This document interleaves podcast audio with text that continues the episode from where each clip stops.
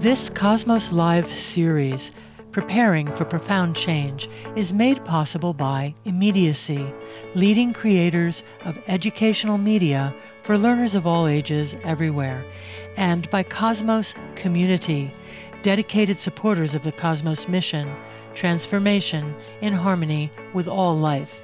Visit cosmosjournal.org to learn more. This is Cosmos Live, and I am your host, Rhonda Fabian. By my best estimate, after looking at a lot of data, I think that what is sustainable is probably about 10% of the consumption of your average American at this point. And that means we need to come way down. That's a 90% reduction in how your average American is living in terms of the amount of resources consumed. That doesn't mean that it's going to be terrible and, you know, in some sort of horrible Stone Age existence. There's ways to do that and examples out there of doing that without it being a big deprivation trip. That's Maikwe Ludwig, a longtime advocate of cooperative culture and locally self determined solutions to climate disruption. She serves on the board of directors of the Fellowship for Intentional Community and is the executive director of Commonomics USA. She writes, teaches, and organizes from her home base in Laramie, Wyoming. Welcome to Cosmos Live, Maikwe. Well, thank you so much for having me. So, Maikwe, what is cooperative culture exactly, and how is it different from mainstream American culture? Well, it's a little bit hard to soundbite because it's actually a very big thing. The culture around us is like the water that we swim in. And so it takes a lot to sort of unpack it. But in a nutshell, the culture that we have in mainstream America at this point is one that really glorifies competition and independence and individuality. And in fact, we've been measured compared to a lot of other countries, and we're actually the most individualistic culture in the world. And our schools, in a lot of ways, are kind of competition factories. You know, we're training our children from a very young age in how to compete effectively, partly because we are then launching them out into an economic system that's very competitive. And we really teach very little about sharing and cooperation and empathy. And that's actually not working very well for us in a lot of ways. You know, we have um, some of the worst mental health statistics in the world. We have a lot of societal acrimony that you can see in like our political debates and whatnot. And then you have something like social media, which actually could be this really amazing tool for our collective liberation and for organizing. And in a lot of cases, it sort of devolves into this kind of right wrong game. And so that's the milieu that we've all been raised in in the United States. And cooperative culture asks a really different set of questions not how can we effectively compete and how can we express our individuality, um, but more what's actually good for the whole and how can we share resources and work together productively and how can we show up for each other when things go wrong and actually lean into empathy we talk a lot about values in this series. I'm wondering if you can speak to cooperation as both a, a you call it the mother of all sustainability skills. So, how is it both a skill and a value, um, and how is it somehow related to nature itself? Oh, well, that's a great segue into that. Um, yeah, so so our culture is very much about in, independence, and nature is really very much about interdependence. You know, you have to be like in the natural world there are, you know, wholly functional creatures unto themselves, and yet they need all of those other creatures in order to survive. And that's actually true for us as well. But we've been sort of sold this line by our culture that we can sort of be totally independent operators. And one of the interesting things when you look at those mental health statistics that I was mentioning is how much actual PTSD our young people have. There's so much pressure on young people to figure out how to be fully independent. You know, if you're not out of your parents' home at 18 and never come home, you're a failure. And that's a really unhealthy setup. And it actually isn't at all what the natural world is modeling for us. And it is true that cooperation is both a value in and of itself and a skill set. And so, you know, cooperation means being able to share, being moved more by empathy than self protection. Uh, and it moves us toward both attitudes as well as public policy that brings us together and finds our differences more interesting than threatening which is one of the other things that our culture teaches us is that differences are bad on some level And if we're going to take care, for instance, of our poor people, that probably means actually restructuring our economy and coming from a very different mindset, which is both, um, you know, societal and cultural, but also internalized with our attitudes about, you know, what success and failure look like. I'm really trying to push us toward something that has a very different values base to it and is more about care than it is about, um, you know, judging each other, eh, you know, as successes or failures based on the wider cultural standards. Uh, and that's really the values con- divergence that I'm talking about here to move away from competition and toward actually learning how to take care of each other. What brought you to this work, um, Maikwe? Do you live in a cooperative community of some sort? I have for most of the last 20 years. And actually, my, my personal path was from growing up with a father who's an ecologist. I was a sustainability advocate, you know, from the time that I was probably 16 years old. And so I've had 30 some years now of doing that work. And one of the ways that I got into working um, with cooperative culture was through living in intentional communities, which are just groups of people that live together based on shared values. And my first community was one that was really good at the ecological stuff and was really good at sharing. And so I got it that a lot of the things that I'd been advocating for in terms of my sustainability activism, as well as my feminism and a bunch of other stuff, um, this was an environment where you could actually do that. You could actually live your values in a very concrete and direct way. At some point, I got much more focused on the um, the social systems part of it, the culture stuff, because I realized that a lot of communities fail. And a lot of social justice and activism organizations fail mostly because we don't really know how to cooperate. And so I've gotten more and more deeply into the social dynamics aspects of community over the last 20 years that I've been living in community. Yeah, I've, I understand um, and have seen from my own experience how these wonderfully intentioned um, initiatives and communities can sometimes fail. And sometimes it has to do, I think, with um, the inner work. What kind of inner work must we do in order to be effective agents of change? Mm-hmm. Well, and and I agree with that for sure. I think I think you're making a good diagnosis of it. And you know, really, all cooperative endeavors, if you do them with depth and sincerity, are radical because they require us to sort of move into a different skill set. And you know, for me, that inner work has a lot of different pieces to it. And um, let me just highlight a couple of them. One of them is learning how to be curious in the face of differences and disagreements. I think that curiosity is a really underrated personal skill and a really underrated piece of personal work. It's hard to get curious when you are standing in the face of somebody that you adamantly disagree with. And yet, if we can't get curious about how they got there, then we're not able to actually do work around bridge building with people that we have differences with. And, you know, nobody thinks exactly the same way that we do and has the same approaches to things. And so there's a constant flow of opportunities to practice this curiosity. And sometimes it's, um, you know, in small ways, and sometimes it's in really big ways. Uh, and I think one of the reasons why it's really important is, um, you know, one of my mantras is that if you can't accurately hear what people are saying, you can't accurately care about them. Like you can't actually show up and give them what they're actually needing if you don't understand where they're coming from and what their needs are. Um, so I think curiosity is really essential. Um, the second one is compassion. And this is, you know, many of the world's spiritual traditions really focus on compassion and for good reason. And, um, you know, this plays out in a lot of different ways, but one of the examples that I use is uh, contrasting a compassionate response with a competitive response is what happened after Hurricane Katrina came in and really destroyed whole communities.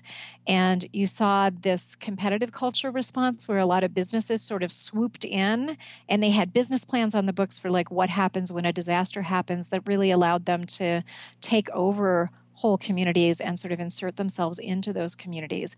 And then you had people that just dropped what they were doing and went to New Orleans and showed up and said, How can I serve? How can I actually be here and be present for people who have just been through a terrible tragedy? And what can I do? And that response, that what can I do, is really what I mean by compassion. I don't mean sort of sitting on your meditation mat, although that's great and important too. I mean actually looking at how can I show up and really materially embody compassion with people around me and that's really intense work and it's a different kind of work um, you know than doing our sort of meditative and contemplative work um, and then the third one that I would highlight has a really different feel to it from those uh, from curiosity and compassion, and that's discernment. And I think sometimes, you know, in the progressive world and in the sort of alternative worlds, we somehow think that we need to leave our discernment at the door. And I actually think that that's really destructive. I think it's important to be leading with curiosity and compassion, but yet we've got to be able to draw distinctions between what's real and what isn't real, and between what actually serves the direction of the world that we want it to be going in. And so I do a lot of work with intentional communities and this is a big problem in a lot of those communities is that lack of willingness to say actually that's not true or actually that idea isn't as good as these other ideas because we're passing judgment on people's ideas and people's statements and people's perspectives on things. And yet, you know, we get community out of being curious and compassionate, but we get vibrancy and we get actual social change out of our discernment. And so I think you have to pair those things together. And those are really different skills. And I think they need to be sort of moving together. It's like, you know, if you have two horses that are sort of pulling you along, you want those horses going in the same direction. Those are excellent um, skills that you describe. Maikwe, I'm going to ask you to uh, use your crystal ball here. What changes do you see ahead for humanity if our current culture of isolation and greed is allowed to continue unchecked? Mm. Well, I see three main things that are really disturbing to me that are the trajectory that we're on. The first one, and the one that is the focus of a lot of my work right now, is climate disruption. Like, so long as we stay in this mode of being hyper consumers and also hyper emitters of carbon emissions and other greenhouse gases, we are really on a very negative track in terms of where we're headed ecologically and societally. Um, the second thing that I see that is really disturbing to me is the the increasing disparities that we have in wealth and equity in the United States and in the sort of whole Western world. And, you know, people who don't have a lot of resources, um, like A, have a really hard time being creative. Like it's hard to contribute creatively to a changing world when you can't feed your children and you don't have health insurance. It's bad for you to be in uh, a state of constant emotional stress about your finances and uh, and people tend to make poor decisions a lot of times when you know when your only option is to buy super cheap food because that's the amount of money that you have, you're contributing um, unintentionally to a lot of these ecological problems being a lot worse.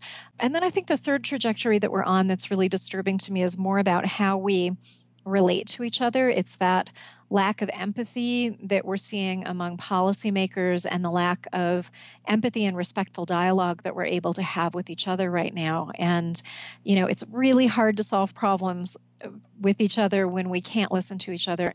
So many people believe that science and technology and um, you know continued economic growth are can fix what's broken in the world. What do you say about that?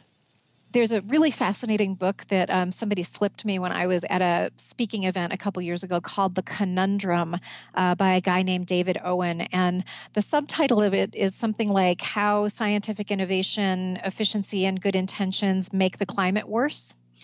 And, you know, his basic point is that when we're coming from or the way that I interpreted his point anyway, is that when we're coming from a, um, a consumptive mindset, things like having a car with better efficiency in a way kind of gives you mental permission to drive more and there's a lot of ways that that kind of phenomenon has actually played out. That said, we have all the tech that we need to solve the climate crisis. Like, we don't actually need more tech. What we need is the political and social and cultural will to do something really different and a different understanding of how our consumption patterns really affect the rest of the world.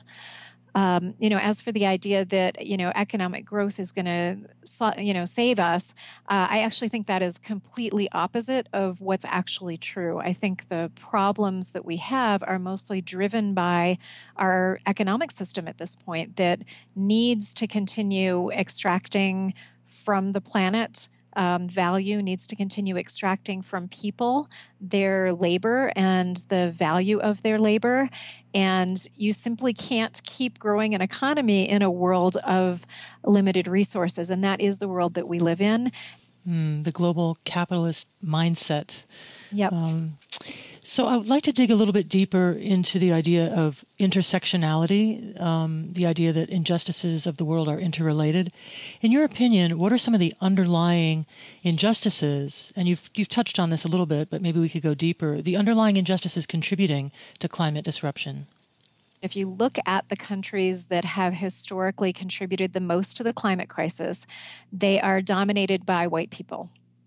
And if you look at where in the world the effects have been showing up the most strongly so far of climate disruption, whether that's countries or regions within different countries, including the United States, um, those areas are predominantly brown and black people. And I firmly believe at this point that one of the reasons why we've let ourselves get away with that is racism. Like, if you can't look at the news stories that are coming out about people suffering all over the world and feel genuinely in your heart that these are my people dying, these are my children dying, then you're going to let yourself get away with a lot. So I think anti racism work is really, really important for us to be doing right now just to get back to a place where we can be coming from genuine empathy and responsibility for the ways that our actions are affecting other people. And the second oppression that I would highlight is class oppression. And, you know, our economic system is, as I was saying, fundamentally extractive. You know, capitalism is about building capital, and that capital gets built by extracting value from the natural world and value from workers. And our whole economic system, you know, particularly in the United States, it's like it started out being built on slavery and continues to be built on the backs of people of color in the form of what is de facto slavery with prison labor. And a lot of industries that get a lot of their benefit from prison labor at this point. And also the, you know, the women's work has, you know, traditional domestic work, which is still done more by women than men, is uncompensated. And all of those systems, it's like we have the working class, we have people of color and indigenous people, particularly with their land being stolen from them, and women. And it's like our economy wouldn't function if we weren't abusing all of those different groups of people. And that's another big piece of personal work. You know, doing your work around race and gender and class oppression, I think, is a huge part of our spiritual work at this point in the world. I, I agree. I was just thinking about um, a statistic someone shared with me, uh, something along the lines that you know it took half the world's resources at the time to build um, the British Empire and the American you know empire, wow. and so that as um, these overdeveloped countries, um, you know, continue to consume at these huge rates, you also have com- countries that are less so-called developed that are coming online in terms of a, a, burgeoning middle class and you know using more and more resources of the world. So it's obviously not a sustainable um, model. Right. It, it isn't at all. And it, you know by my best estimate after looking at a lot of data i think that what is sustainable is probably about 10% of the consumption of your average American at this point. And that means we need to come way down. That's a 90% reduction in how your average American is living in terms of the amount of resources consumed. That doesn't mean that it's going to be terrible and, you know, in some sort of horrible Stone Age existence. There's ways to do that and examples out there of doing that without it being a big deprivation trip. But that also means that there is, there would be space in the world for other people to increase their consumption some. You know, we need to really come down in the developed world and we need to make space for other people to be able to get their needs met better. So, in your book, uh, Together Resilient Building Community in the Age of Climate Disruption, you offer some practical guidelines. So, can you share with us some of these ideas about how communities can work together to build a more resilient future? And less consumptive one? yes, yeah, for sure. Well, I think there's three different levels to it. I mean, one of them is um, something I've alluded to already, which is getting to a place where our public policy is based more on compassion and equity. The second one is highlighting a lot of um, locally based solutions that use community as a tool. And so I, there's a section in the book where I talk about a lot of really amazing urban agriculture projects that are happening in Detroit. And I could have profiled all kinds of different cities. I, you know, I picked Detroit because I knew people there. Um, but there's some amazing things happening where they're reclaiming land in abandoned neighborhoods and they're growing food together and they're, um, you know, deepening their cooperative skills with each other in the process. And they're also reclaiming a lot of power in their lives. And then I t- talk a lot in the book about intentional communities. And um, there's a couple communities in particular that I highlight. Um, one of them is Dancing Rabbit Eco Village in Rutledge, Missouri. And Dancing Rabbit is really an extraordinary community. They are actually making that 10% mark that I was talking about earlier in some of the most important uh, areas that we can measure consumption with. So they're actually doing it. And you know, they have cars, they have the internet, they eat just fine, they have homes. I mean, none of this sort of deprivation stuff that people picture when I say, yeah, you're going to have to get it down to 10%. Um, well, that's not what you see at Dancing Rabbit. You actually see a really good, abundant, socially connected and supportive life that people are being able to live on really low consumption. And so I think uh, intentional communities are um, some of the best kind of laboratories that we have for figuring out how do you actually do this living a low consumption and high integrity life. And so i point to that movement as a place where there's lots of different models where there's interesting things happening. And i think of them as being one of our sort of r&d labs for how we actually do this. And um, you know and that's something that people can get together and organize. It's actually an incredibly fulfilling way to live life, and it's one that I've been engaged with for about 20 years. That that's wonderful. Um, you, you you touched on this, but you know one thing I've noticed is that um, a lot of these initiatives, like transition towns, the eco village movement, um, communal, various kinds of communal models based on you know principles of permaculture and so on, they seem to thrive um, more, you know, readily in smaller towns and in rural areas. Um, when we talk about intentional community in urban areas most affected by economic disparity, what could an intentional community look like? Well, there's actually a lot of examples of intentional communities in urban environments as well. And um, one network of communities that I can hi- um, highlight for you is there's a group of communities called the Catholic Worker Houses, and they are focused. And, and they vary a, a, little bit from community to community, but I think there's like 160 of them in the U.S. at this point. So this is a this is a movement happening within the communities movement, and they're focused on um, things like providing um, you know, feeding homeless people, and some of them serve as halfway houses as people are coming out of prison or coming out of, um, you know, mental health treatment and that kind of thing. And they're doing some incredible work in cities. And cities have a lot of advantages to them, even in terms of the ecological stuff. You know, you've got access to public transportation. Um, some of these communities dumpster dive, and you can't do that in a really rural area because there's no dumpsters. Um, you know, I mean, there's just a whole bunch of stuff that urban environments um, that are different from what rural environments provide. And so the the communities have a different flavor to them. Um, but actually you know urban community is a really vi- vibrant and viable um, part of what is out there and what is available at this point. That's good to know. You know um, i guess another maybe it's a, a mis a misconception that i have is that um, that where there's not a strong spiritual uh, foundation, that sometimes these communities tend to to come apart. Do you find that to be true or not? Is it? I'm thinking of you know monasteries that I, have known that have thrived for a long time, and um, do you think the spiritual component is important? Well, I think what's absolutely important is shared, articulated, agreed upon values. And, you know, with spiritual communities, that that package is often a lot easier to see from the outside looking in. But I think every really successful community that I know um, has that shared values base. And I think spiritual communities often have an advantage in that because that's so on the table when you're going into them. But there's plenty of examples of secular communities that have found a different way to have that kind of shared values and shared language base. And I think those are really critical. Maikwe, how important is it to think about um, the places where we live on a sort of bioregional level and mm, maybe speak a little bit to the ideas of food, water, and energy um, sovereignty? Do you talk about that much?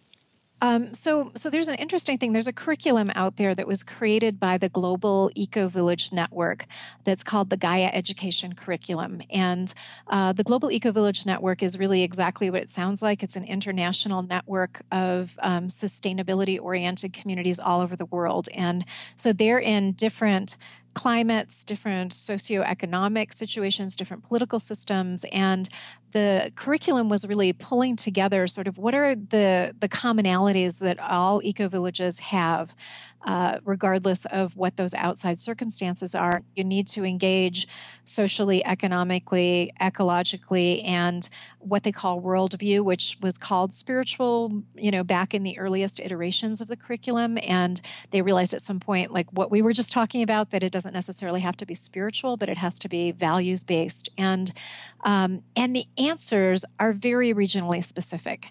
So, you know, I've I've lived in intentional communities now in um, Michigan and Missouri and New Mexico, and now we're working on forming one in Laramie. And growing food is really, really different in all four of those places. And so, you know, you you're going to be looking at the same things like how do we grow food, how do we support ourselves, where does our water come from? Um, how do we get our energy? And like in in wyoming i live in the fossil fuel one of the fossil fuel capitals of the united states and green energy is staunchly resisted here by a lot of people. And that's really different than some other places. When i lived in new mexico 12 years ago there was already readily available wind power. And um, and so i do think that the answers vary from place to place and they are absolutely bioregionally specific. Um, which is also a good reason when a community starts to actually connect with the elders in your area that are already there and know how to farm and know how much rain you get and all that kind of stuff. Um, but the same questions are going to pop up pretty universally when we are actually looking at how to live sustainably. I'm still sort of my head is reeling a little bit about the 90% reduction in my in my consumption. Can you so walk- just pause and feel that for a second, Rhonda? That is exactly what everybody feels when I say that. Can you walk me through a typical day? How would my day be different? Mm-hmm. Well, in a lot of ways, it's not that different. I mean, you know, going back to the example at Dancing Rabbit, I lived at Dancing Rabbit for eight years, and, you know, I got up in the morning from a bed and I brushed my teeth and I made breakfast in a kitchen. And, you know, like like in some ways it's really not that different at all. What's different is that the water that i was using was um, at least in part caught off of roofs instead of just coming from municipal water. Um, the kitchen that i was doing that breakfast cooking in was a communal kitchen that there were other people around other families were using that same kitchen. Uh, a lot of the food that I was eating was grown right on the property or grown within a few miles of us, and we had um, you know, set up relationships with local farmers to make that easier to do. Um, the energy that I was using was from solar and wind. The house that I was living in was a straw bale and cob hybrid that I had built myself. Um, my kid was being educated by other people in the village instead of being sent off to public school. Uh, when I wanted to take a car somewhere, I would sign out one of the four communal cars that are collectively owned by the community instead of getting in my own car. Um, so a lot of it is just setting up the structures differently. Um, I think one of the other really tangible differences is that I would walk out my front door and I literally know everyone who lives in my village and I know them pretty well. And um, I get a lot of hugs as I'm going through my day. Um, I get a lot of people checking in and asking, How are you? and actually meaning it you know our, our standard thing and uh, again in american culture is like somebody asks you how you are and the expected response is fine thanks how are you And it doesn't actually matter if, like, your favorite uncle just died or you just lost your job. You're sort of expected to play this game about I'm fine. And that's not a game that we play in communities like Dancing Rabbit. I mean, we're really interested in showing up for each other. And that leads to a lot of really positive outcomes. You know, I spent probably less time in therapy and less time at the doctor because I had really good social support. Um, in fact, I'm sure that that's true. Uh, it, you know, at least in my own particular case, because I went through a couple years of chronic illness, and the community really took care of me in a really direct way. Um, and so the the flavor of the life is really different. And what are some of the challenges that you've experienced uh, living in, you know, cooperative communities? Mm, that's funny. One of my throwaway lines is that um, community would be so great if it wasn't for all the damn people. That's what I thought. yeah, yeah. I mean, it is the people stuff is really hard. And you know and a lot of that goes back to that sort of cultural transition that i was talking about. Like we we don't know how to resolve conflicts very well. We're all learning that as we go along and that's a really messy thing to be learning when you're in an active conflict with someone. Um, so you know a lot of it is is that social skills that we lack make it really hard to pull off something like this unless you're really committed to doing that work. And um, and I feel grateful that I was in a community for so long that was really committed to that work because I got to see, you know, how tangible the outcomes are when people are willing to do that. But it's hard. One great thing that um, about intentional community and, and transition towns, and you know, just building more cooperative communities, is we don't have to wait for anyone's permission to to do so. You know, it's not that we don't have to go and um, reform the existing structures uh, from within. We can simply begin anew with uh, our own ideas and our and our own systems. Well, and that is especially exciting right now when where I feel like a lot of people are feeling kind of paralyzed and not sure what they can do or if they can do something and I just want to hold out a measure of hope and a measure of like proactiveness that you can absolutely be making these changes and recreating these structures in your life now. And you're right, we don't have to, it doesn't matter what's happening in Washington.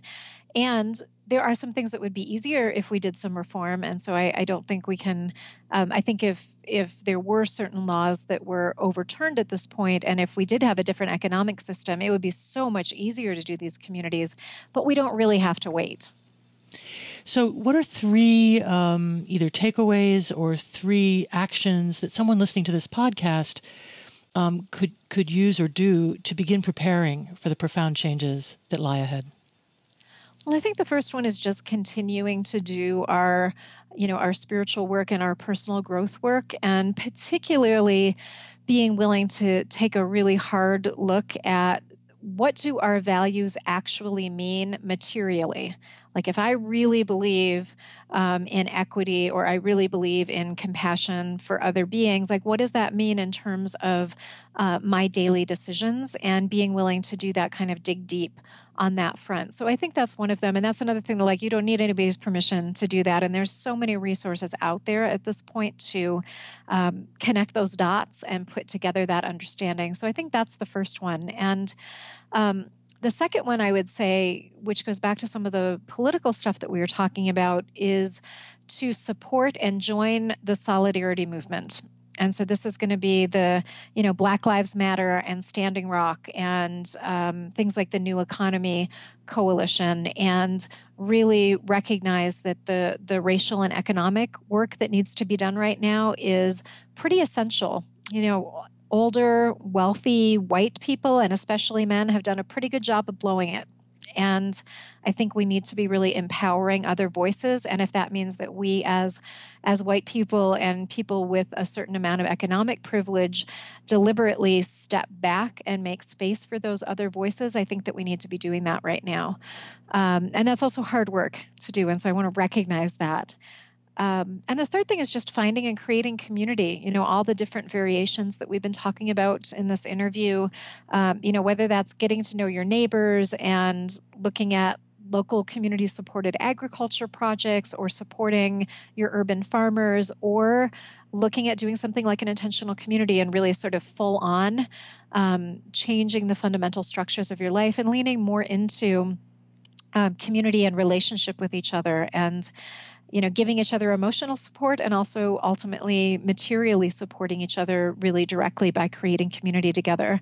And it's just so much easier to do this stuff when we're banded together and doing it, even taking into account the challenges that I was talking about socially, the the ability to actually change your life tangibly is much easier done with a group of people. So that'd be the third thing. Create community in whatever form you can manage it. Those are wonderful guidelines, and we'll certainly provide links to the various resources and organizations that you mentioned. And I also want to mention again that your book, Together Resilient Building Community in the Age of Climate Disruption, um, is available and offers some practical guidelines. Um, I want to thank you so much, Ma'ikwe, for, for being with us. It's really been uh, a joy speaking with you. Uh, thank you for joining us on Cosmos Live. Well, thank you for having me. I appreciate it, Rhonda. Take care.